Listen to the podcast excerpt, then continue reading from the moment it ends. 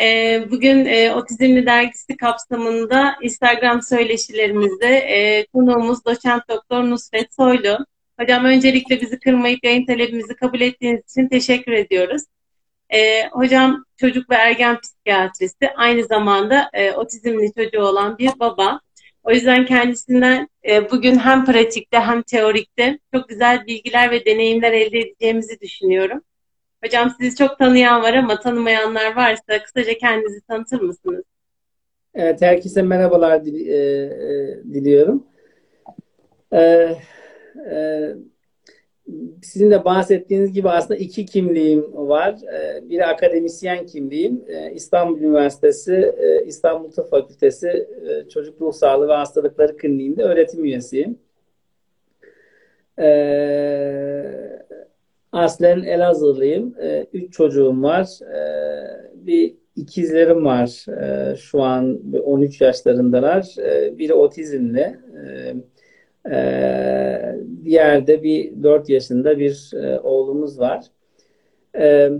Otizm söz konusu olunca hep diyorum yani iki kimliğim oluyor. Bir akademisyen ve uzman kimliği, bir de damdan düşen bir e, ebeveyn e, baba kimliği. Ali'nin babası e, kimliği. E, şu anda muhtemelen bu yani bu, bu akşam da e, bazen bir uzman kimliği e, konuşacak, bazen e, Ali'nin babası e, konuşacak. E, biraz böyle rollerin de birbirine karıştığı bir e, sohbet, bir söyleşi olacak. Evet, e, tanıştığıma çok memnun oldum. Ben de siz gibi hem çocuk gelişimi uzmanıyım hem de otizmli bir kardeşim var 16 yaşında. E, ben de sizle burada tanıştığım için e, belirtmek istedim. E, bugünkü konumuz kabul ve kaçınma arasında otizmli çocuğun ebeveyni olmak. aslında birçok ebeveynin yaşadığı bir süreç. buyurun hocam söz sizde. Nasıl ilerleyelim? Böyle karşılıklı bir e, soru cevap söyleşi niteliğinde mi olsun? Nasıl ilerleyelim? Siz anlatın hocam. Soruları genelde sonda alıyoruz. Ben evet. takipçilerimize rica edeyim soru kısmına yazsınlar. Çünkü yorumları kapatayım alttan takip edemiyoruz soruları çünkü. Karışıyor. Evet. Ee, soru kısmına sormak istediklerini yazarlarsa yayının sonunda ben size iletirim. Siz paylaşmak istediklerinizle e, başlayın hocam. Ben e, sormak istediklerim olursa araya girerim. Evet yani bugün biraz e, çok böyle açıkçası e, böyle otizmle ilgili konuşunca hani e, herkes bilir. Yani ben çok böyle işte akademik yayınlar, e, çalışmalar, makaleler böyle o tür sıkıcı konularla ilgili konuşmayı çok sevmiyorum. Daha çok düşüncelerle, duygularla ve yaşanan süreçlerle bu sürecin kişinin hayatında oluşturduğu e, etkiler, bazen değerler, bazen kişiler arası e, ilişkiler gibi daha çok bu konularla ilgili hani konuşmayı tercih ediyorum. E, zira şey yani bu bahsettiğim daha böyle literatüre dayarı hani makalem akademik şeyleri çok duyuyoruz, dinliyoruz. Muhtemelen dinleyiciler de sıkılıyordur bu tür konuları dinlemekten. O yüzden biraz böyle işte kabul ve kaçınma arasında ebeveyn olmak gibi biraz böyle ebeveynlerden ebeveynlerin yaşadığı yaşadıklarından e, konuşmak istedim. E, hem dediğim gibi binlerce otizmli çocukla ebeveyniyle çalışmış, değerlendirmiş bir e, uzman olarak hem de aslında bu süreci e, kendim de hani bir ebeveyn olarak e, deneyimlemiş olmakla e, olma nedeniyle daha çok bu bunlar bununla ilgili bu süreçle ilgili bazı şeylerden bahsetmek istiyorum. Şimdi e, e, otizm tanısı e, almak ço- ço- çocuğunuzla ilgili e, bir otizm tanısının konulmuş olması tabii e, oldukça e, duygusal anlamda e, zorlayıcı bir e, süreç. Yani e, halen e, bunu hep söylerim. Yani çok e, çocuk psikiyatristi olarak e, sayısızca e, görüşme yaptım. Çok zor travma vakaları gördüm. Cinsel istismara uğramış çocuklarla terapi seansları yürüttüm ama halen bana en zor gelen seanslar yani otizm tanısı koyduğumuz bir çocuğun tanısını ebeveyniyle paylaştığım anlar zor oluyor. Çoğu zaman aileler bu tanıyı işte dışarıda duymuş oluyorlar ya da başka bir hekime git, gitmiş oluyorlar, söylenmiş oluyor. Ama özellikle ilk defa hani bu tanıyı söylüyorsanız bu hem ebeveyn için hem de hekim için aslında çok kolay değil, zor bir şey. Ben zorlanırım o tür görüşmelerde. Çünkü bu tür otizm ya da diğer işte bazı böyle zihinsel gerilikler gibi hani bazı tanıları koyduğunuzda ailelerin bir süreci oluyor. bizim işte e, şok, inkar, öfke, pazarlık, işte depresyon, kabullenme dediğimiz böyle bir süreçten e, geçiyor. E, tabii e, genelde e, ilk böyle tanı konulduğunda e, ailelerin bir şok hali oluyor. E, e biraz böyle duyguların e, birbirine karşı karıştığı o şok hali oluyor. Bu şok hali çoğunlukla çok böyle uzun sürmüyor. Ee, sonrasında bir inkar e, süreci oluyor. Yok ya hani değildir. Ee, ya doktor yanıldı sanırım. İşte muayene esnasında o gün uykusuzdu. Aslında evde cevap verdiği birçok şeye e, orada cevap e, veremedi. İşte 10 dakikada da otizm tanısı mı konulur? Ee, bizi ayrıntılı detaylı değerlendirmediler gibi. Bir inkar süreci oluyor. Maalesef bu inkar süreci e, farklı e, e, böyle hekimler arası ya da alanda çalışan profesyoneller arasında e, tutarsız söylemler olduğunda e, uza, uzaya da biliyor. Yani e, otizm tanısı koyuyorsunuz, bakıyorsunuz aile işte gidiyor başka bir e, uzmana.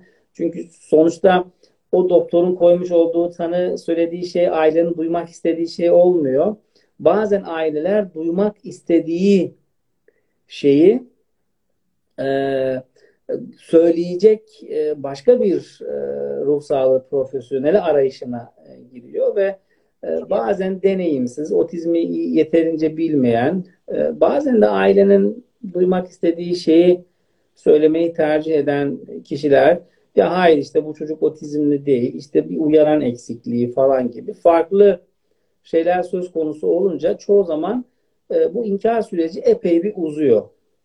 Yani inanın bakın 9-10 yaşlarında, 11-12 yaşlarında e, daha halen böyle işte e, bana gelip ya hocam işte bizim tanımız nedir, işte kafamız çok karışık diyen aileler oluyor. Bakıyorsunuz yani çocuk dört dörtlük otizmli yani bütün tanı kriterlerini karşılıyor.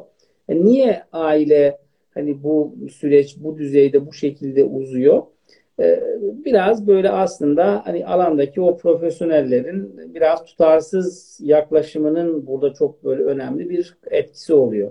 Şimdi e, bu, bu, bu, burada sorun problem ne diye söyleyebilirsiniz ama e, ben şunu çok e, defalarca deneyimledim. Yani bu kabul süreci uzadığı müddetçe, bu inkar süreci uzadığı müddetçe bunun aileler üzerine getirdiği çok ciddi ağır yükler oluyor. Biraz sonra ondan bahsedeceğim.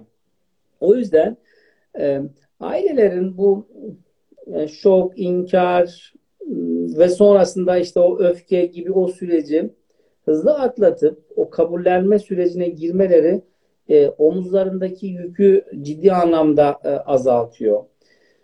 E, ya bakıyorsunuz işte bu inkar süreci. İnkar sürecinden sonra ne oluyor? Bir e, kızgınlık ve öfke aşaması geliyor. Yani bakıyorsunuz işte anne e, çocuk e, bu kızgınlık ve öfke sürecinde işte babaya öfkelenebiliyor. Baba babaya kızabiliyor. Onu suçlayabiliyor. Ya da özel eğitimcisine kızıyor. İşte ne zamandır gidiyoruz eğitime işte hiçbir ilerleme yok. Ya da hekime kızabiliyor. Doktoruna kızabiliyor.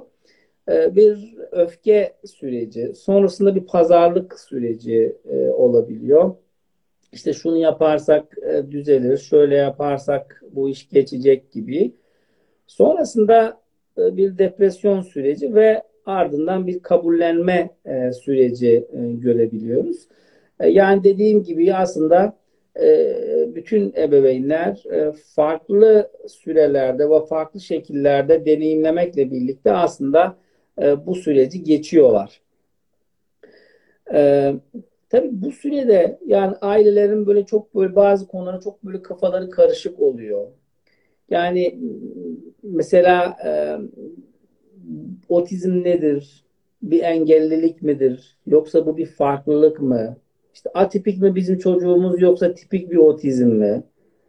Ee, ya da işte insanlar çocuğumuzun neyi var diye sorduklarında biz bunu onlara nasıl e, açıklayacağız? Böyle bir bocalama e, süreci e, oluyor. E, ya mesela otizm bir farklılık mıdır? Hayır. Yani ben bunu rahatlıkla söylüyorum. Otizmli bir çocuğun babası olarak söylüyorum. Otizm bir farklılık değil. Otizm bir bozukluktur. Yani bu bir ruhsal çocuğun gelişimiyle ilgili, nöro gelişimiyle ilgili bir bozukluktur. Yani bizim biz buna farklılık demekle bir problemi ve bir sorunu bir şeyi çözmüyoruz. Bu çocuklar nöro gelişimlerinde bir problem ve sorun var ve buna bağlı birçok alanda uyum problemleri yaşıyorlar. Gelişimlerinde önemli ciddi aksamalar e, oluyor. E, ama hani bu tür kullanılan dildeki şeyler de ailelerin kafasını karıştırıyor. İşte hocam atipik mi bizim çocuğumuz, tipik otizm mi? Yani bu eski tanımlama sistemlerinde yer alan e, aslında şeyler şu an mevcut tanımlama sistemlerinde artık biz atipik, tipik demiyoruz. Yani otizm spektrum bozukluğu diyoruz. Hatta Asperger tanısı da artık otizm spektrum bozukluğunun içerisinde. E, ama ne olabilir? Otizm bir spektrum. Yani çok böyle hafif formları olduğu gibi işte orta düzeyde ve çok ağır olan otizmli çocuklar da oluyor. E, dolayısıyla yani şu anda biz artık otizm işte hafif mi, e, orta mı, ağır mı? Hani buna dair belki bir şey yapılabilir. E, bir e, şiddetiyle ilgili bir sınıflandırma yapılabilir. Ama halen böyle mesela ailelerin bazıları şöyle işte atipikse çocuk düzelir, işte e, tipik ise düzelmez falan gibi böyle yanlış şeyler var. E, ya da işte e, atipik olursa e, işte şunları şunları yapabilir ama tipik olursa yapamaz gibi e, bu tür böyle yanlış e, şeyler de oluşuyor, kanaatler de oluşuyor ve insanların bu anlamda kafaları karışık oluyor. Şimdi tabii e, bu bir süreç. Yani bu süreçte dediğim ki ben yani duygularla ilgili konuşacağım, işte düşüncelerle ilgili konuşacağız, davranışlarla ilgili konuşacağız.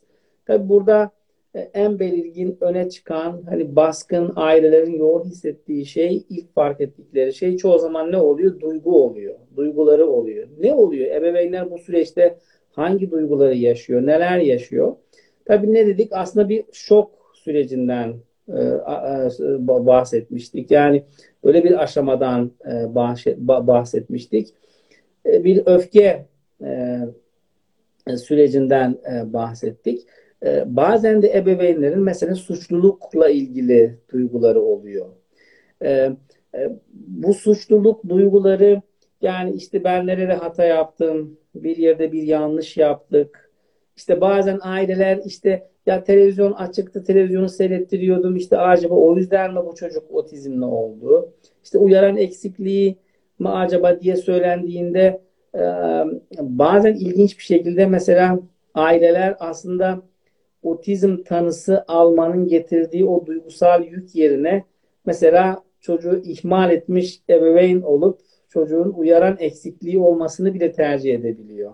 Yani hatta bazen görüşmelerde bakıyorsunuz anneler biraz o bakım verme davranışındaki o ihmal diyebileceğimiz, ufak ihmal diyebileceğimiz şey biraz abartılı bir şekilde söylüyorlar ki e, ne olsun doktor şunu desin. Evet bu bir uyaran eksikliği. Çünkü niye aile biliyor bu bir uyaran eksikliği ise ben bunu telafi edebilirim. Ama otizm ise bu daha zor ve daha yorucu bir daha uzun bir maraton. Aile bunun farkında. Ama tabii bir taraftan da aslında e, biz uyaran eksikliği mi değil mi diye bunları değerlendirirken aileyi de uygun bir şekilde doğru bir şekilde bilgilendirmediğimizde bu sefer e, bazen e, ebeveynler çok böyle yoğun suçluluk hissedebiliyor. Çok fazla böyle görüşme e, yaptığını biliyorum. Bazen böyle işte geniş aileyle e, görüşmeye gelen aileler oluyor. E, işte kay, e, kayınvalide, e, dede e, görüşme odasına hani giriyorlar. Ben orada özellikle vurguluyorum. Diyorum ki yani bakın bu çocuğun otizmi annesinin, babasının ya da sizin yaptığınız herhangi bir yanlıştan, eksikten, kusurdan, hatadan dolayı olmuyor. Bu bir nöro gelişimsel bir problem. Bu çocuğun doğuştan aslında bu sorunu, bu problemi vardı. İyi de hocam bir buçuk iki yaşında kadar işte bir şeyler normal gidiyordu. Aslında hayır, tümüyle normal değildi ama bir buçuk iki yaşında belki daha belirgin oldu ve bazen de bu yaşlarda çocuklarda şöyle bir gerileme de görebiliyoruz. Zaten otizm böyle bir seyri var diye söylüyoruz. Çünkü mesela anneler suçlanıyor. Yani işte çok televizyon seyrettirdin. İşte e, sen bu çocukla yeterince ilgilenmedin. Aslında annenin ben çocukla yeterince ilgilenmedim dediği şey şu. Bu çocuk otizmli. Zaten annenin e, çocukla olan e, etkileşimlerine bu çocuk yanıt vermiyor. Tamam. E, yanıt yani otizm bir çocukla oynamak kolay bir şey mi? Bakın bunun eğitimini alan eğitimciler, özel eğitimciler bile bir çocukla bu çocuklarla etkileşim kurmakta, karşılıklı oyun oynamakta zorlanıyor ve çoğu zaman yapamıyorlar ve belli bir süreçten sonra ancak o çocukta o beceri gelişebiliyor. E böyle bir anne çocukla etkileşim kurmaya çalışıyor ama çocuk yanıt vermiyor anneye. Anneye yanıt vermeyince sonuçta çocuk ve anne arasındaki etkileşim ve iletişim aslında karşılıklı doyumla giden bir süreç. Anne çocukla ilgilendiğinde çocuk ona gülecek, göz teması kuracak, ona sarılacak, sokulacak, yanıt verecek, cevap verecek ki anne buradan aldığı o uyaranlarla çocukla etkileşim kurmaya e, başlasın. Onunla iletişim kursun ve bir dahaki sefere onunla oynayabilsin. Ama çocuk otizmli. Anneye yanıt vermiyor. Bir müddet sonra ne oluyor? Anne de e, kendini geri çekiyor. Ve aslında otizmden kaynaklanan anne çocuk arasındaki bu etkileşim ve annenin çocukla yeterince oyun oynamaması anne bunu ihmal ettim ben çocuğu. Onunla yeterince oynamadım diye geriye dönüp bunu bu şekilde yorumlayabiliyor ve bir suçluluk olabiliyor. Hatta bazen e, ya bu benim genlerimden mi kaynaklandı? İşte benim ailemde şöyle bir şey var. İşte benim işte hmm, e, şimdi bakıyorum da aslında dedemin de böyle otizme benzer şeyleri varmış. Şimdi anlıyorum. Dedem de Asperger'miş aslında diyen bir anneyle karşılaştım ve sonra bu annenin söylediği şey şu oldu. Sanırım bu benim genlerimden geldi. Yani bunun kendi genlerinden geliyor olmasının bile bazen ebeveynler ne yapıyor? Bir suçluluk suçluluğunu his, hissedebiliyor.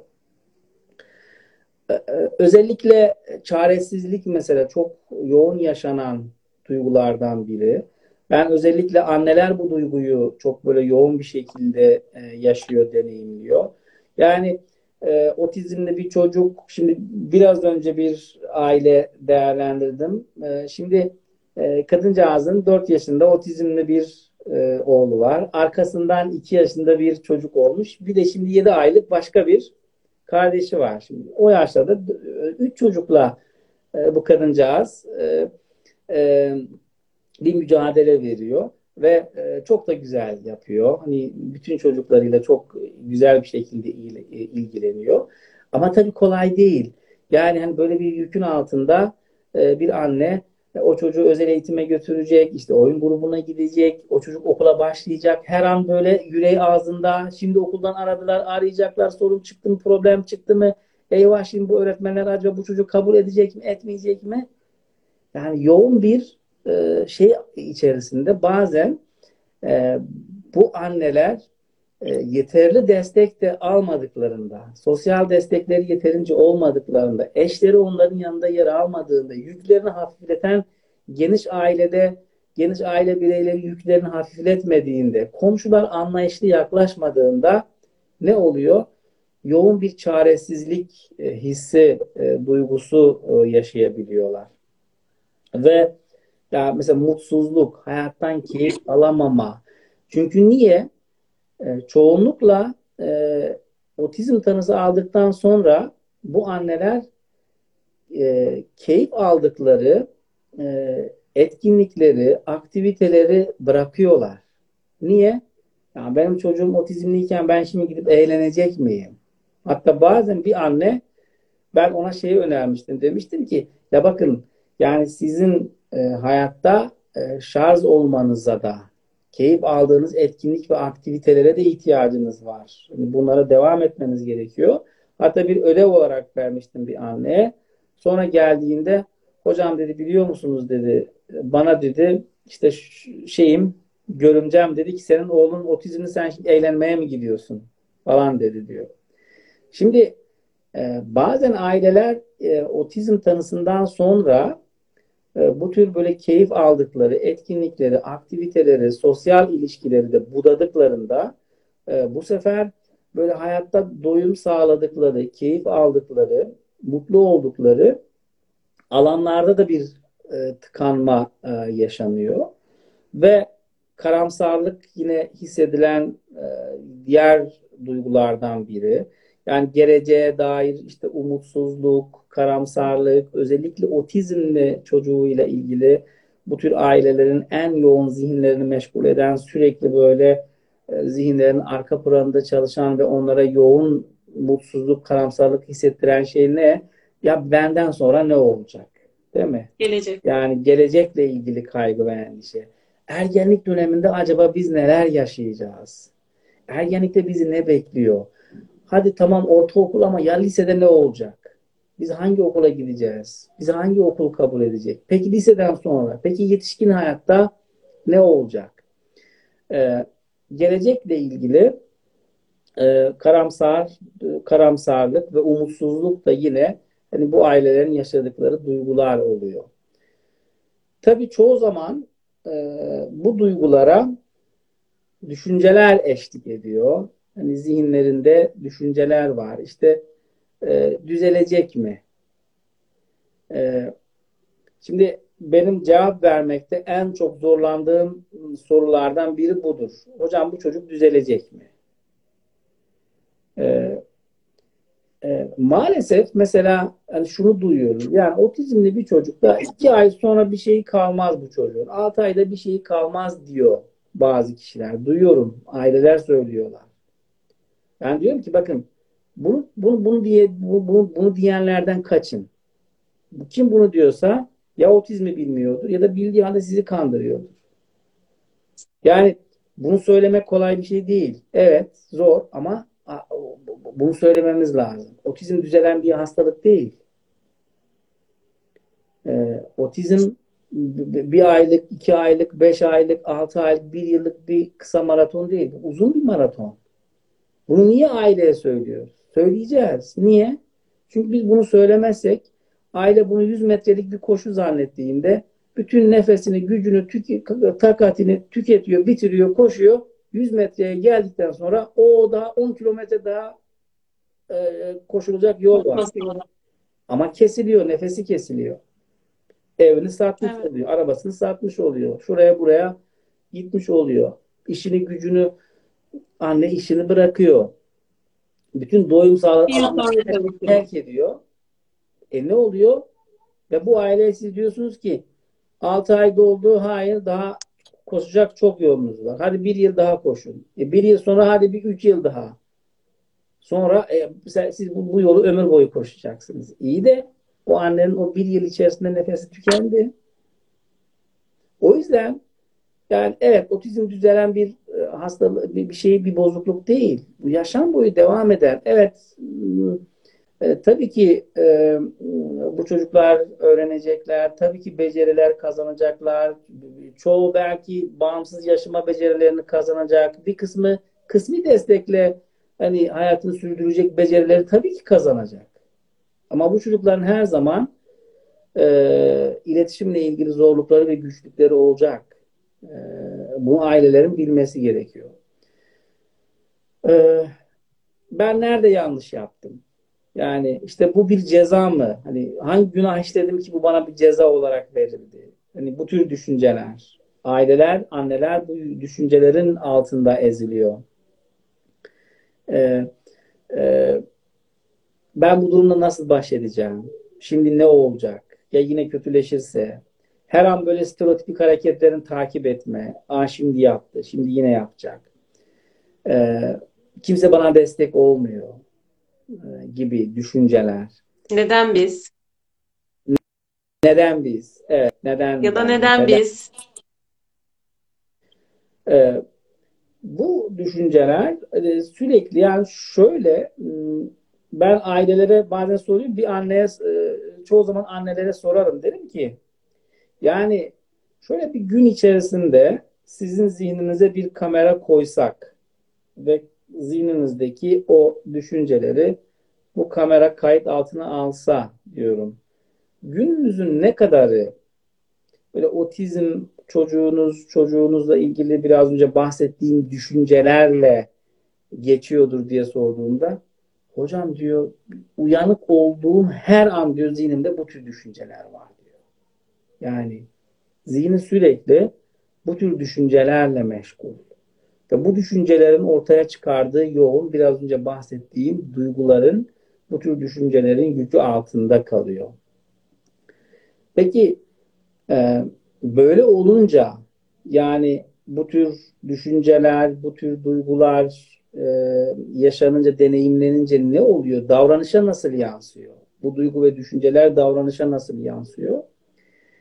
E, bir defa e, davranışa olan e, en çok yansıma e, şu şekilde oluyor.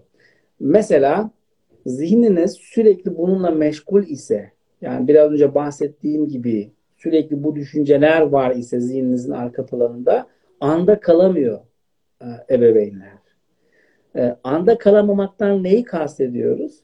Yani mesela eşiyle şöyle bir oturduğunda e, o anın tadını çıkaramıyor.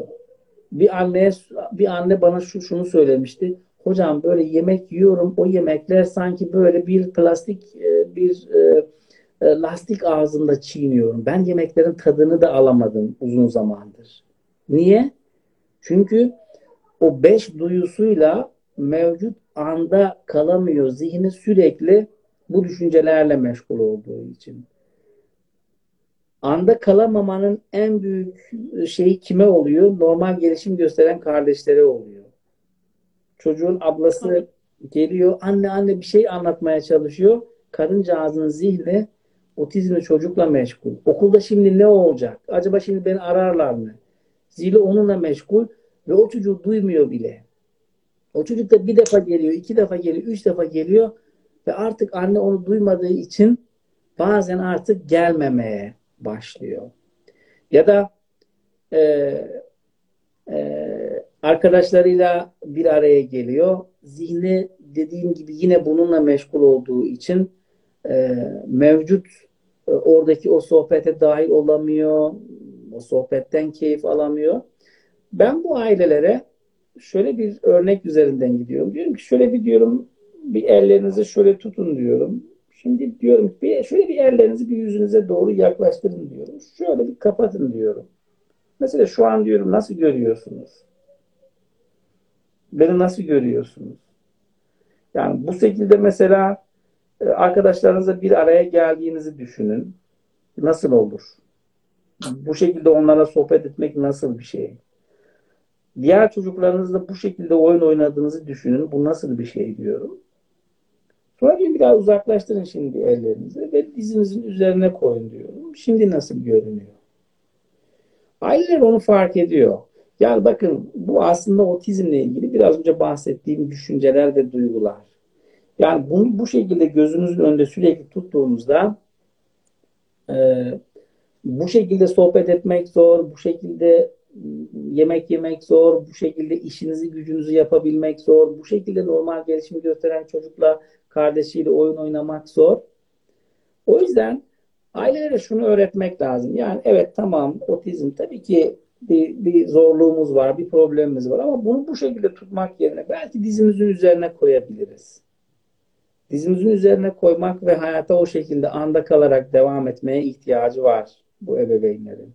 Ve bu çok kolay olmuyor. Çok zor oluyor bunu yapabilmek. Çok kolay olmuyor. Her an mesela bu ailelerin gözü çocukların belirtileri üzerinde. Stereotipik hareketler.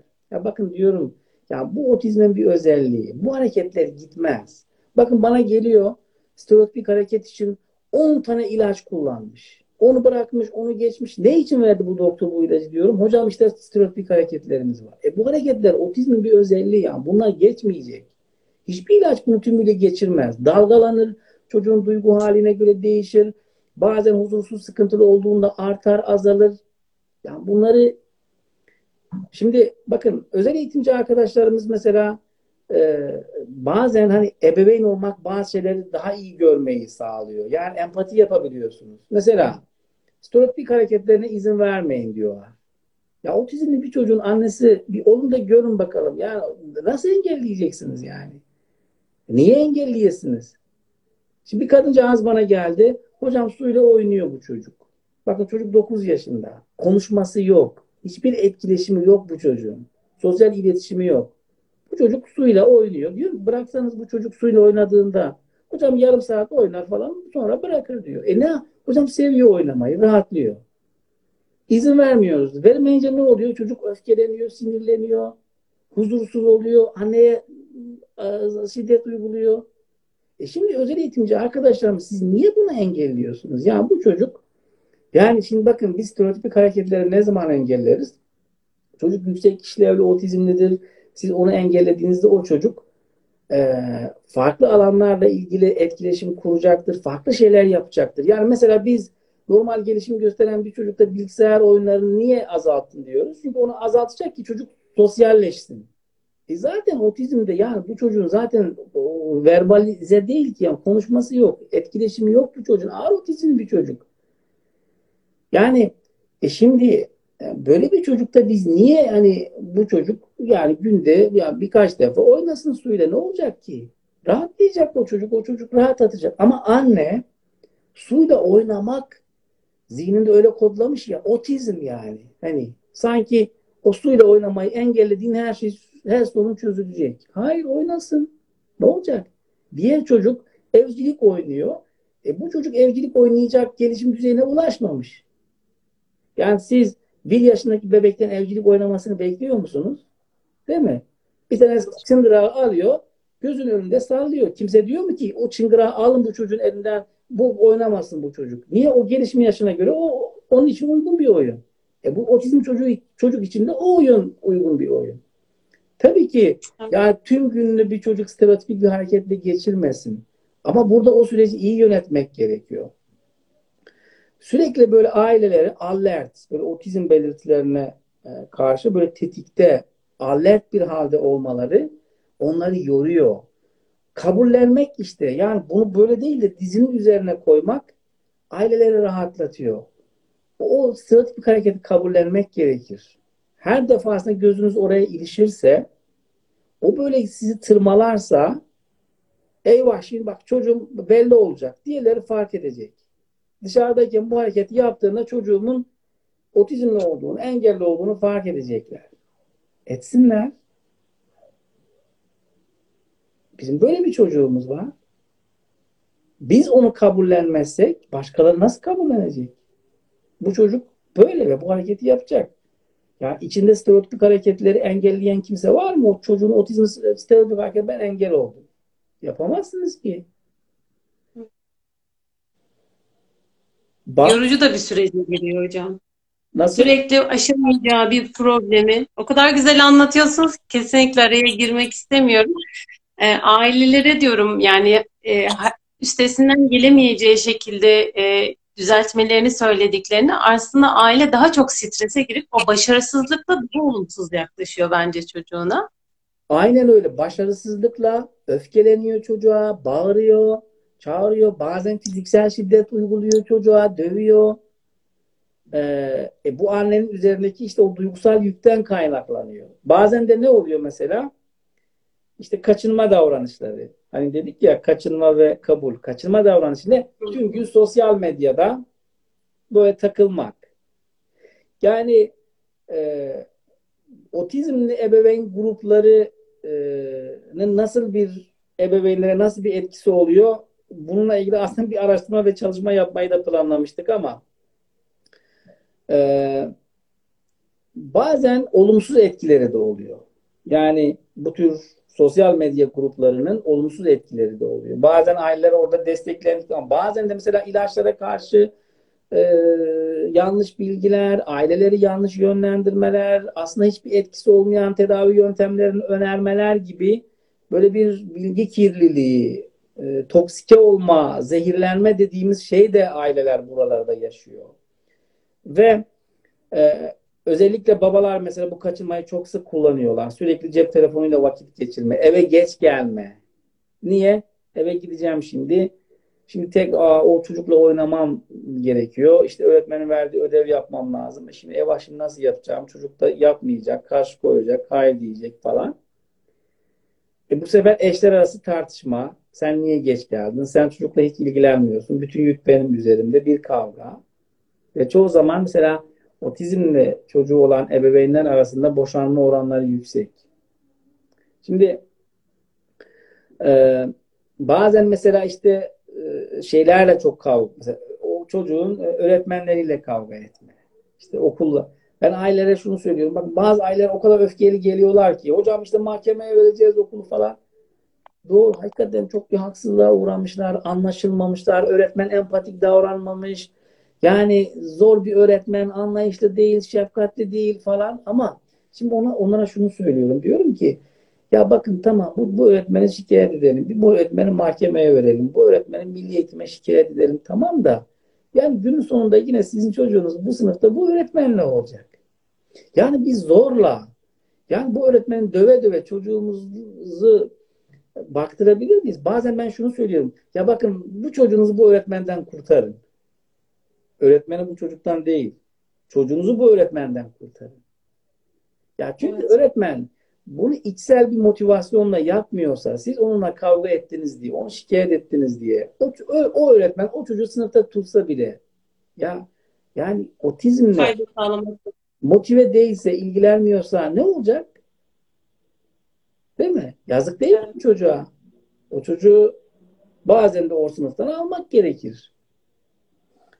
Bazen de aileler işte mesela davranışlar dedik ya yani gidiyorlar mesela hiçbir bilimsel etkinliği olmayan bir sürü böyle şarlatana farklı yöntemlere yani evini satan mı dersin, arabasını satan mı dersin, 20 bin, 30 bin, 80 bin, 70 bin falan. Geçen işte yok şu, ya şimdi bu, bu, bu, bu, bu, bu, bu tür yöntemleri bilen aileler var. Ee, Bazen de davranışlar dedik. Mesela aileler işte sosyal aktiviteleri, arkadaşlarını bırakıyor. Sosyal ilişkilerini bu diyor. Ee, çocukla oyun oynamaktan kaçınıyor. Ee, normal gelişim gösteren kardeşini ihmal ediyor. O zaten hocam o, o, o, onun bir sıkıntısı yok. O yolunu bulur diye düşünüyor. Bakın ben her zaman söylüyorum. Bakın otizmli çocuğun Zaten sosyal ilişki, iletişim, etkileşim kurmakla ilgili talebi kısıtlı, az. Bunu yoğun bir şey istemiyor. Öbür çocuğun daha fazla ihtiyacı var. Otizmli çocuğun daha fazla ihtiyacı var diye düşünmeyin. Öbür çocuğun daha fazla ihtiyacı var. O yüzden ailelere ben hep zaman söylerim. Bakın normal gelişim gösteren kardeşini ihmal etmeyin. Benim ikizlerim var. Elif Ali için çok büyük bir şanstı. Yani hep böyle onun için uygun uyaranlar veren, biraz da böyle şey aklı da bir kız. Ee, ama ben hiçbir zaman Ali'nin yükünü ona vermedim yani. Biz aynı sınıflarda olmadılar. Ee, ve şunu da özen gösterdik. Yani bazen işte baba olarak ben onunla vakit geçirmeye, bazen eşim onunla vakit geçirmeye.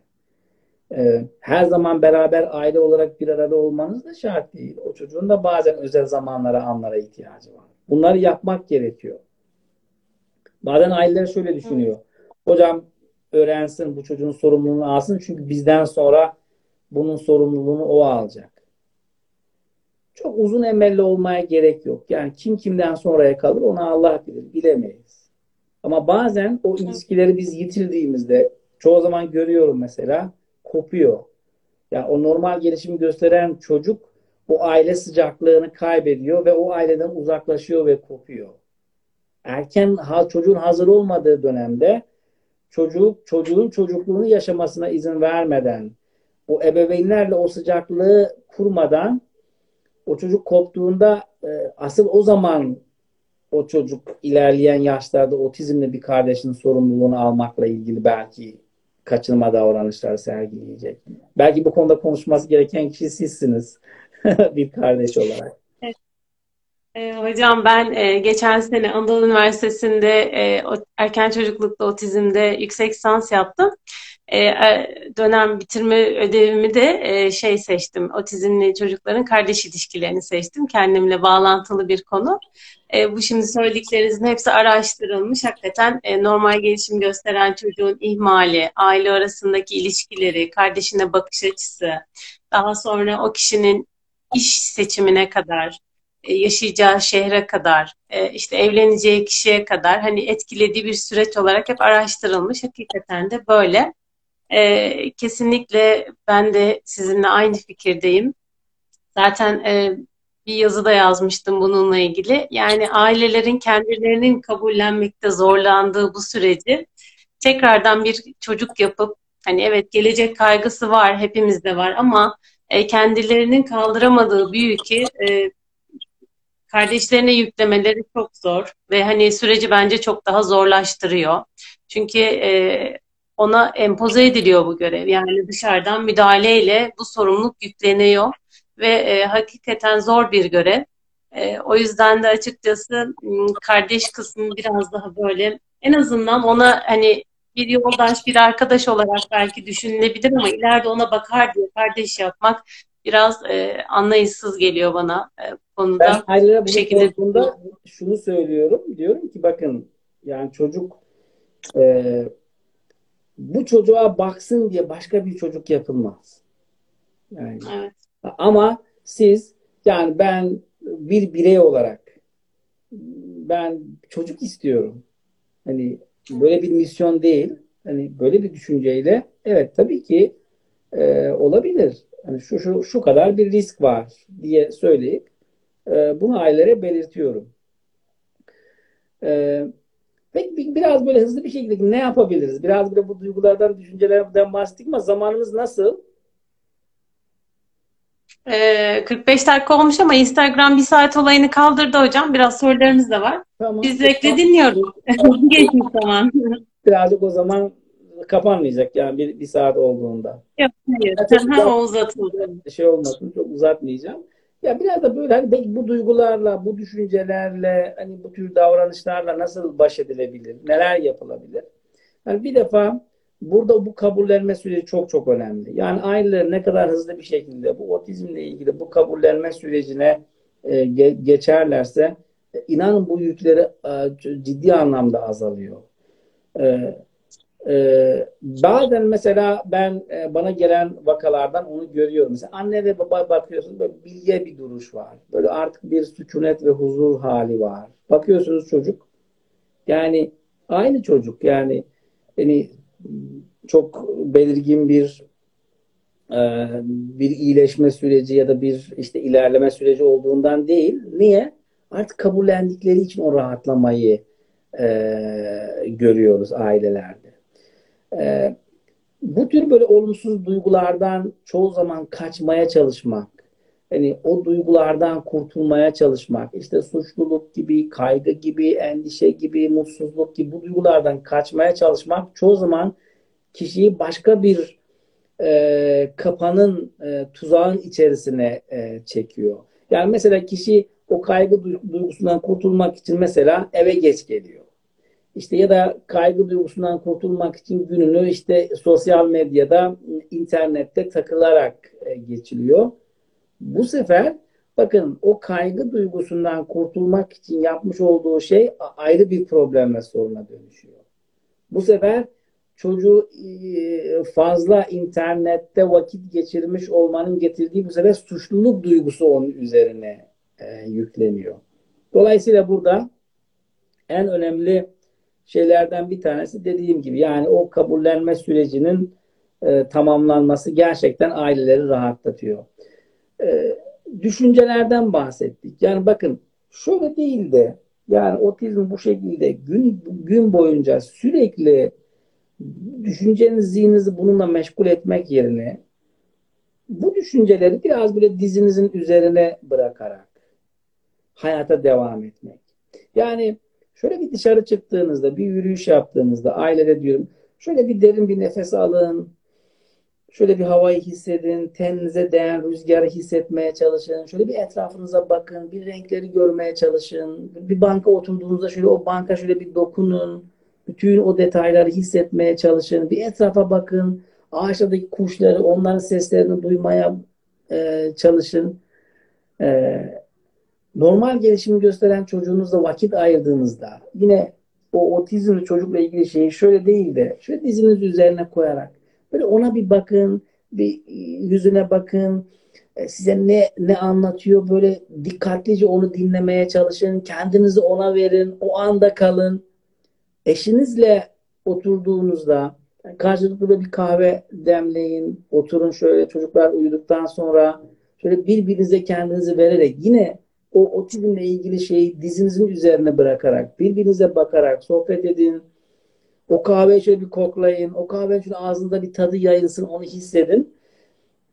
Yani e, biz ruminasyon diyoruz buna. Yani geviş getirme diyoruz. E, biraz belki kaba bir tabir ama e, şeyler bilir. E,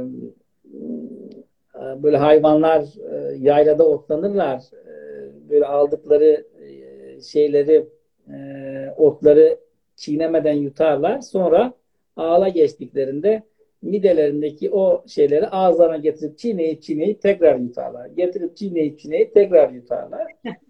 Biraz böyle zihnimiz, beynimiz de böyle çalışır. Yani biz bir şeyi sindirememişsek yani kabullenememişsek, henüz sindirilmemişse zihin onu sindirmeye çalışır. Geviş getirerek onu sindirmeye çalışır. Ama geviş getirirken de ne yapmaz? Kahvenin tadı, kokusunu almaz, yemeğin tadını almaz. Ee, çocuğun e, e, çocuğunla oyun oynamaktan bir tat almaz. Dışarı çıktığında rüzgarı hissetmez, çimenlerin kokusunu almaz, kuşların sesini duymaz. Geviş getirir sürekli. O yüzden bazen ailelere şunu söylüyoruz. Yani Biraz böyle artık bu düşünceleri şöyle bir dizinizin üzerine bir bırakın. Bir kenara bırakın. Bu kaygıyı, endişeyi, mutsuzluğu hayatınızdan çıkarmaya, kovmaya çalışmayın. Ee, ama e, ne yapın? E, şöyle bir e, hayatınızda ona bir yer açın. Yani böyle sürekli zihninizin içinde size sokulmuş olarak değil ama belki biraz şöyle bir öteye gitsin. Şöyle bir uzakta bir köşede bir yerde dursun. Yine orada duracak ama tümüyle böyle her tarafınızı e, kaplamasın.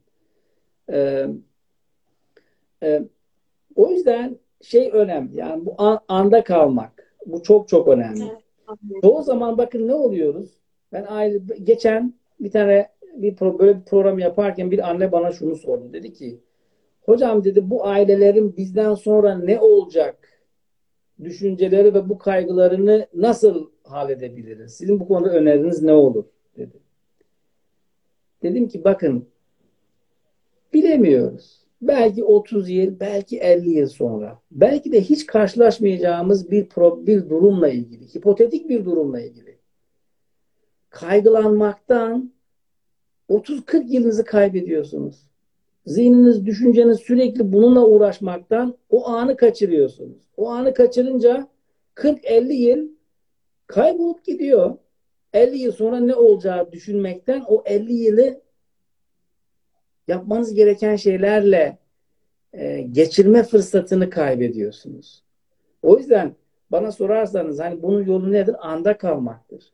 O an o anda kalarak, o an yapmanız gereken şeylere odaklanarak, gelecekle ilgili bu düşünceleri dizinizin üzerine koyup, o kaygılarınızı belki biraz böyle yanı başınızda bir yere koyup ee, eskiler bunu hep böyle şey yaparlar, söylerlerdi. O tevekkülü de açıklarken derlerdi ya, yani kader bir gemi gibidir. Hepimiz bu geminin üzerindeyiz. Bu gemi zaten yol almış gidiyor. Sen yükünü almışsın omuzlarına, ben taşıyorum geminin üzerine bırakırsan bu gemi e, bu yükü taşıyamaz zannediyorsun. Halbuki öyle değil. Yani gemi zaten seni de yükünü de götüreceğin yere götürüyor. Sen o yükü omuzlarında sırtında değil yanı başına koy. Yani var mı böyle gemiyle seyahat ederken e, valizini omuzunda taşıyan? Yanı başınıza koyabilirsiniz. O gemi zaten götürüyor. O yüzden ya bu bir kadercilik değil. Yani tevekkül ve teslimiyet. Ee, ve 50 yıl sonranın kaygısıyla mevcut anı kaybetmemek. Mevcut andan kopmamak. Evet. Diğer bir nokta e, bunu da belki söyleyip e, sonra sorulara geçebiliriz. En önemli şeylerden bir tanesi de şu. Yani şimdi bazen ben ailelere şunu söylüyorum. Diyorum ki ya bakın diyorum şurada bir masa var diyorum. Bakın bu masa kaç ayak üstünde duruyor? Bakın dört tane ayağı var değil mi? Peki siz mesela bu masayı üç tane ayağını keserseniz tek bir ayak üzerinde bu masa durur mu? Durmaz diyor. Peki mesela yani otizmle çocuğu olan ailelerin çoğu zaman yaptığı şey bu oluyor. Yani bütün değer alanlarını buduyorlar. Mesela kim anne var? Kendini geliştirme ile ilgili bir değeri var. Otizmli çocuğu olduktan sonra kendini geliştirmeyle okulunu yarım bırakmış, işte okumayı bırakmış, kitap okumayı bırakmış, kendini geliştirmeyi o, o masanın o ayağını kesmiş. Bir sürü arkadaşlıkları varmış. Arkadaş onun için kıymetli ve değerli. O ayağı kesmiş. Ee, aile e, ayağını kesmiş. Ee, geniş aileyle olan e, ilişkiler e, azalmış, kopmuş e, dini manevi değerleri var. E, onunla ilgili bir şey yapmıyor.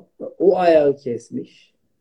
E, bakıyorsunuz işte STK'larda farklı alanlarda böyle aktif e, bir aktivist iken e, onunla ilgili olan o değerini budamış. E şimdi yani bu düzeyde budanmış bir masa e, tek bir e, şey üzerinde durabilir mi? E, dolayısıyla ben diyorum ki ya biraz şu masanın şu diğer ayaklarını da şöyle bir güçlendirelim ki bu masa dursun endişe etmeyin. Bakın yani şöyle düşünmeyin. Hocam ben eğer o diğer ayaklara masanın diğer ayaklarına e, güçlendirmeye çalışırsam bu ayak zayıflayacak. Hayır. Tam tersine. Sen o diğer ayakları güçlendirirsen bu ayağın üzerindeki yük de azalacak. O yüzden e, ailelerin belki de en önemli dikkat edeceği şeylerden bir tanesi de o değer alanları ile ilgili, kıymet verdikleri, kendileri için önemsedikleri şeylerle ilgili o masanın o bahsettiğim ayaklarıyla ilgili onları güçlendirmeye çalışmak. Mesela çoğu zaman bu ailelerle ilgili bakıyorum yani mesela iyi bir ebeveyn olmak gibi bir değerimiz var. Hepimizin böyle bir değeri var. Değil Otizmli çocuğu olan aile annelerinde, babalarında, ebeveynlerinde normal gelişim gösteren çocukların ebeveynlerinde böyle bir değeri var. Bazen ailelere ben şunu söylüyorum. Diyorum ki şimdi hatta şu anda bizi izleyen bu sohbeti, söyleşiyi izleyen e, ailelerin de ebeveynlerin de düşünmelerini, hayal etmelerini istiyorum. Diyorum ki şöyle bir şey düşünün. Allah size sağlıklı, sıhhatli bir ömür verdi. İşte 80 yaşına kadar yaşadınız. 80. E, doğum gününüzü kutluyorsunuz diyorum. Ee, böyle sevdiğiniz insanlar da çevrenizde, etrafınızda. Şu an oğlunuz o zaman kaç yaşında oluyor diye soruyorum. İşte şu yaşta oluyor diyorum. Şimdi diyorum böyle insanlara teker teker kürsüye çağırıyorlar ve sizinle ilgili bir kısa bir konuşma yapmalarını istiyorsunuz. İşte Nusret e, nasıl bir kişi? Sizinle ilgili bir konuşma, kısa, kısa bir şeyler söyleyecekler. Sizinle ilgili ne söylemelerini istersiniz diyorum. Sonra diyorum ki otizmli çocuğunuz konuşabiliyorsa ya da diyelim konuşamıyorsa da konuştuğunu hayal ederseniz. Diyelim ki kürsüye çıktı ve o konuşacak. Sizinle ilgili bir şeyler söyleyecek.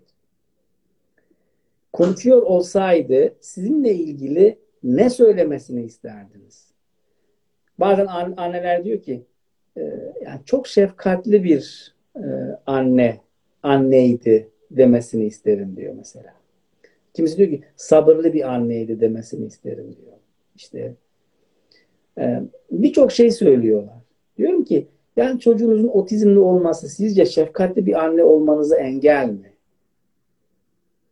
Ya, olamaz mısınız? Sonuçta sizin böyle bir değeriniz var. Anne anne olmaktan sizin anne olmakla ilgili, baba olmakla ilgili değeriniz bu. Yani otizmli bir çocuk bu değerinizi hayatınıza aktarmak konusunda bir engel mi? Değil. Evet daha zordur. Değil mi? Sabırlı olmak daha zordur. Şefkatli olmak. Ben bazen otizmli çocuğu olan ebeveynler şefkati daha derin yaşar. Ee, bu tür değerlerle temas. Yani şu şu şunu soralım. Mesela kendimize bu soruyu soralım. Ben 80 yaşına geliyor olsaydım ya da ahiret inancı olan e, kişiler şöyle şu, şu şunu söyleyebilir. Mahşer günü e, e, hesabım görüldüğü zaman bu oğluma sorulduğunda benimle ilgili neler söylemesini e, isterdim. Bu soruya verdiğiniz cevaplar sizin en derin, en temel, en saf değerlerinizdir. Ve biraz önce bir şey söyledim. Dedim ki anda kalmak. Şimdi anda siz ya böyle bu düşüncelerin, bu yoğun duyguların yükü altında anla temasınızı koparacak ve bu değerlerinizden uzaklaşacaksınız. Ya da bu duyguları, bu düşünceleri hayatınızda bir yer açacaksınız. Atmayacaksınız hiçbir zaman. Yani bu, bu, bunlar hayatınızda bir yer açacaksınız ama anda kalarak o an içerisinde bu değerleriniz size ne yapmanızı söylüyorsa onu yapacaksınız. Şefkatli bir anne olmak şu an burada neyi yapmayı gerektirir? Bu anda neyi yapmayı gerektirir? O davranışınıza eğer o değeriniz yön veriyorsa işte e, o e, size huzuru da getiriyor. Ama e, o yoğun kaygı ve o geviş getirme dediğimiz düşüncelerin yükü altında o şefkatli anne değerinizden uzaklaşırsanız değil mi? Mesela normal gelişim gösteren çocuğunuz size bir şey söylerken onu duymadığınızda şefkatli anne değerinizden uzaklaştınız. Otizmli bir çocuğunuzun stereotipik hareketlerini gördüğünüzde öfkelenip, sinirlenip ona bağırıp çağırıp vurmakla şefkatli anne olma değerinizden uzaklaştınız. Asıl kişiye acı veren şey işte bu değerlerden uzaklaşmadır. Kişi değerlerinden uzaklaştıkça e, acısı derinleşir. Değerlerine yaklaştıkça da o duygular, o düşünceler evet gitmez, kaybolmaz. Kaybolması da gerekmiyor. E, ama yani bu şekilde yüzünün önünde değil de dizlerinin üzerinde e, taşıyabilir. Ya da yükünü omuzlarına değil de böyle yanı başına bavulunu koyup da e, o yolculuğa da devam edebilir. Biraz çok konuştum herhalde. Yok hocam estağfurullah. Ben kesinlikle bölmek istemedim. Her söylediğinizde hem kendi aile yaşantımla hem kendi danışanlarımla hem özel eğitimde çalıştığım bir dönem oradaki velilerimle noktasına virgülüne kadar katılıyorum. Çok güzel duygusal yaşanan süreçleri ifade ettiniz. Ağzına sağlık hocam. Ben çok memnun oldum. Ee, çok keyifliydi benim için. Ben e, sorular var. Onları size kısaca ileteyim hocam. E, Malatya'dan dinliyormuş e, bir takipçimiz. Ergenlik döneminde olan çocuklar için nelere dikkat etmeliyiz diye sormuş. Yani şimdi bunlar çok böyle genel sorular. Yani çok genel sorular evet. e, olduğu zaman tabii e, cevap vermek de yani e, zor oluyor. Ama şöyle bazen böyle ailelerin işte ergenlik dönemi denince sanki böyle çok böyle korkutucu, ürkütücü aman şimdi ne olacak? Bu da o düşüncelerle birleşme aslında böyle. Ergenlik böyle zihnimizi sürekli aa ergenlik ne oldu ne oldu? Şimdi ergenliğe ne kadar kaldı? Acaba ergenlikte ne yaşayacağız? Yani her çocukta ergenlik dönemi zorluk, problem, sıkıntı demek değil. Bazı çocuklarda ergenlik dönemiyle birlikte e, daha e, zorlukların azaldığını da görüyoruz. Bazı çocuklarda değişmiyor bazı çocuklarda evet problem davranışlarda bazı zorluklarda artış da e, görülebiliyor. E, ama şunu da yapmayalım. Yani şimdi e, geçen sınav kaygısı olan bir anne bir çocukla çalışıyorum. Ee, anne şunu e, çocuk şunu söylüyor. Hocam diyor ben diyor okuldan geliyorum diyor. Ee, gelir gelmez diyor. Hemen diyor bana başlıyorlar ödev ödev diyor. Ama diyor, ben biraz böyle dinlenmek istiyorum bir iki saat diyor.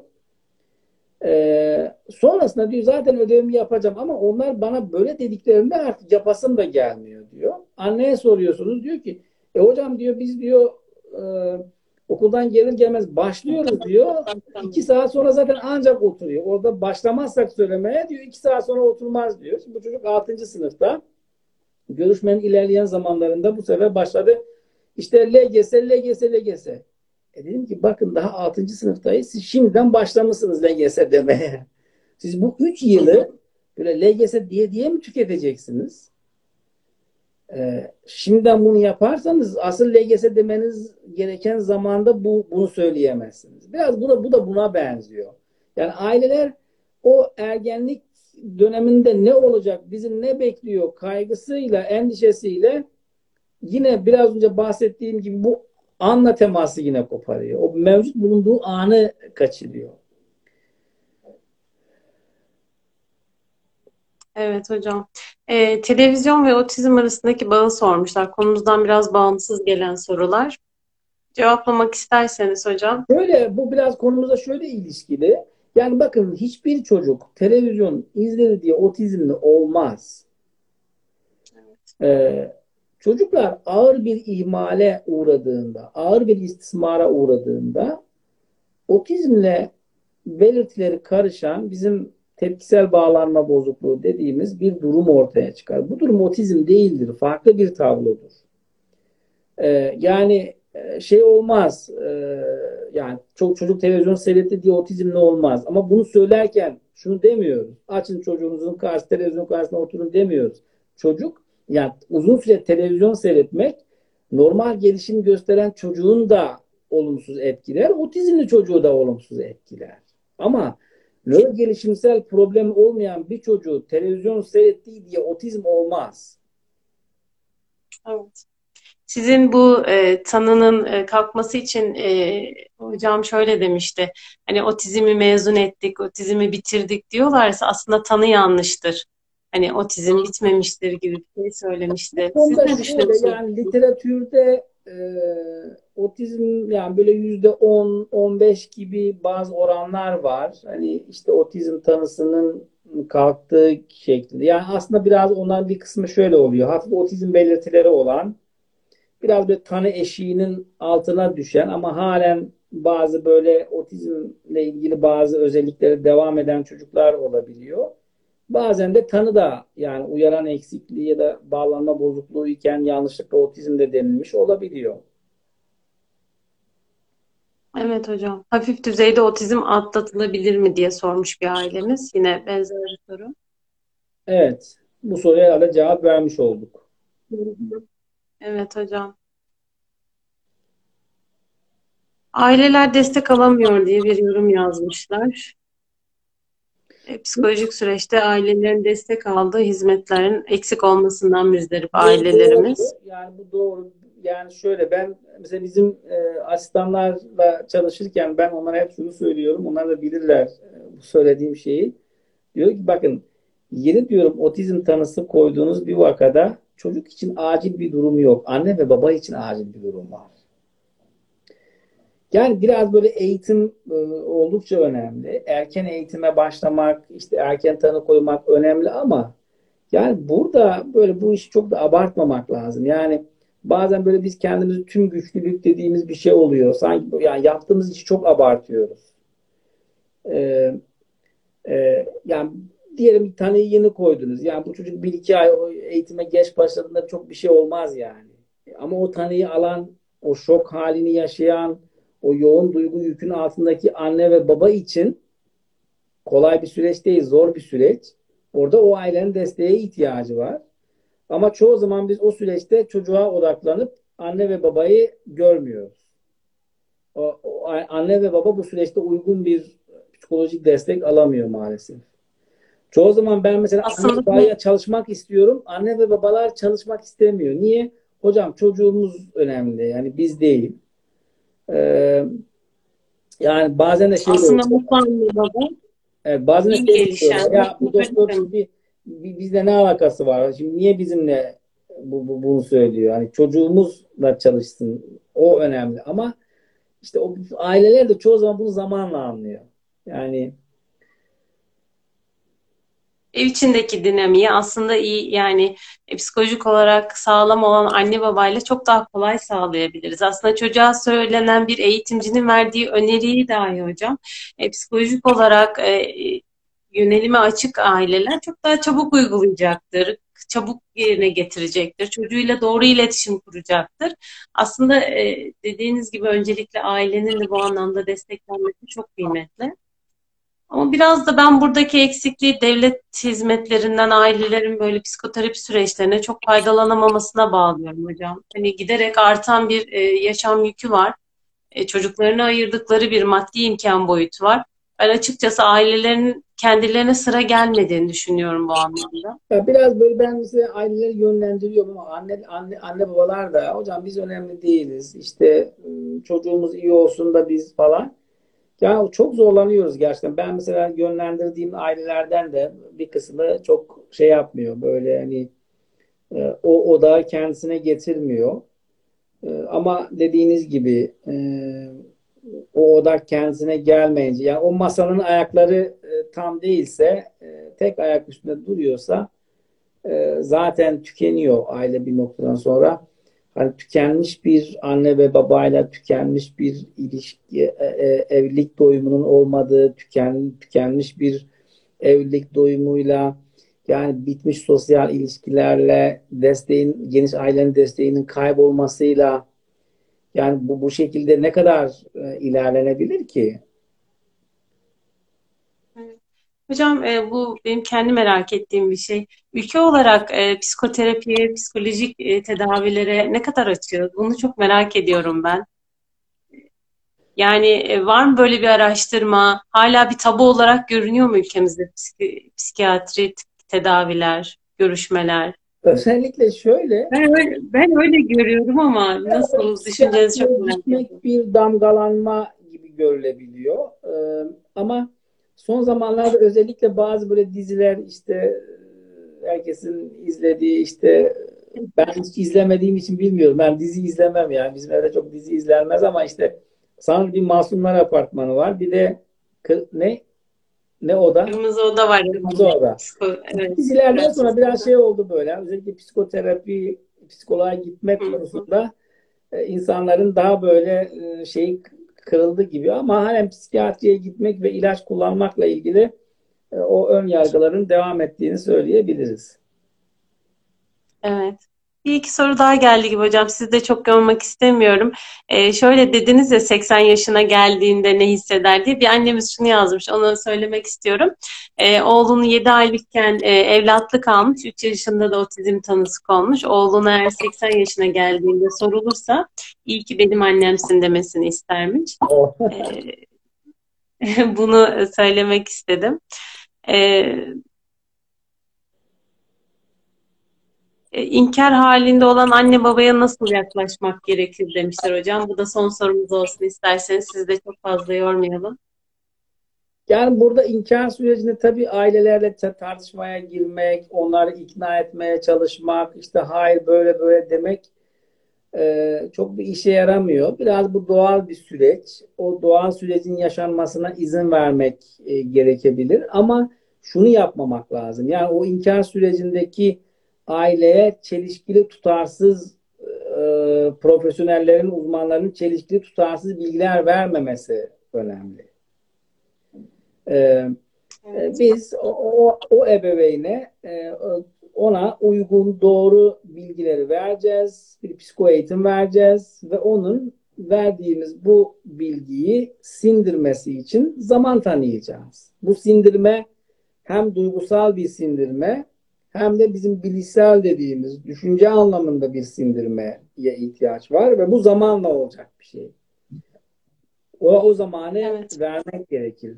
Böyle karşılıklı bazen mesela e, hastan arkadaşlarımız bu vaka bize danışmaya geldiklerinde mesela anne ve babaya kızıyorlar, öfkeleniyorlar. Hocam işte şöyle işte kabul etmiyor falan, çocuk işte eğitime gitmiyor falan.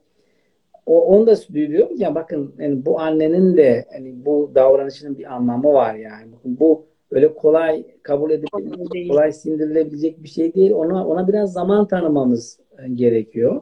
Biraz şefkatle yaklaşmamız gerekiyor. Biraz onu anlamamız gerekiyor.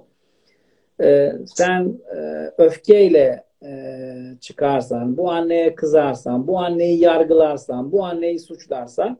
Şimdi geçen bir anne bana geldi. Bir yere gitmişler. Bilemiyorum. İşte bir doktorla yaptıkları görüşmeleri falan söylüyor. Direkt buna fırça atmış.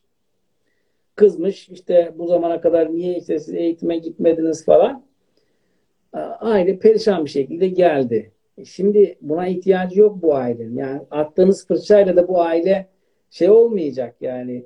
Hani bu kısır döngünün içinden çıkmayacak.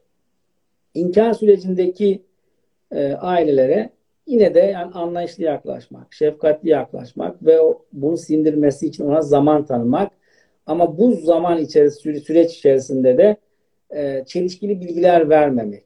Ona doğru e, bilgileri vermek ve bu doğru bilgileri sindirmesi için de zaman tanımak. Evet hocam. Başka soru yok. Benzer sorular vardı hocam. Sizi de çok e, yormak istedim.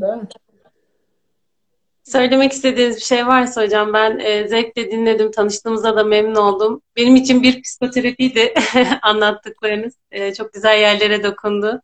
E, ben de kendi danışanlarımda birçok yaşadığım şeyleri de böyle e, sanki sizle konuşmuşum ve bunları söylüyormuşsunuz gibi oldu.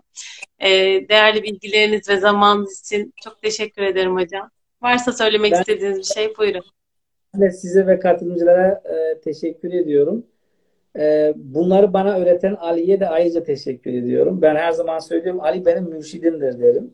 Yani hayatta en çok şeyi kimden öğrendiniz derseniz Ali Paşa'dan e, öğrendim derim. Evet çok zorluklarımız oluyor ama e, çok şey de öğretiyor.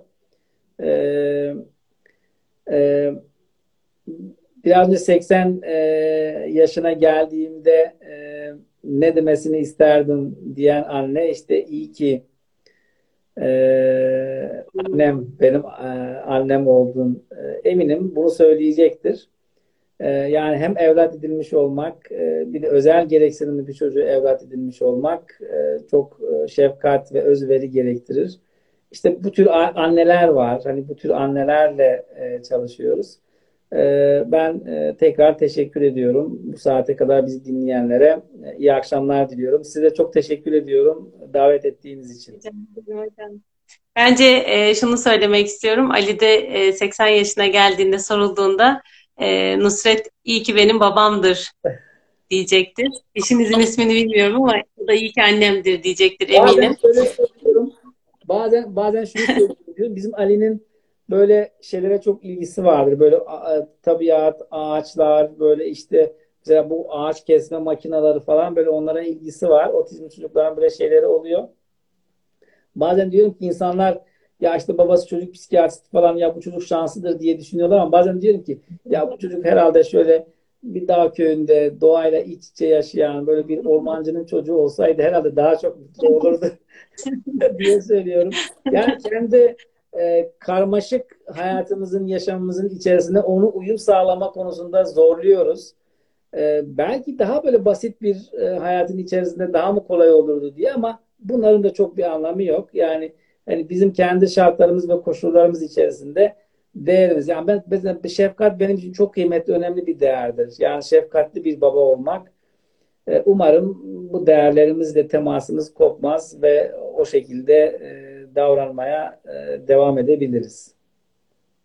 Eminim öyle olacağını hocam. Ee, çok teşekkür ediyorum tekrardan. Tekrar görüşmek üzere. Bizi iyi dinleyen akşamlar. izleyicilerimize de teşekkür ediyorum. Hoşçakalın. İyi akşamlar. İyi akşamlar.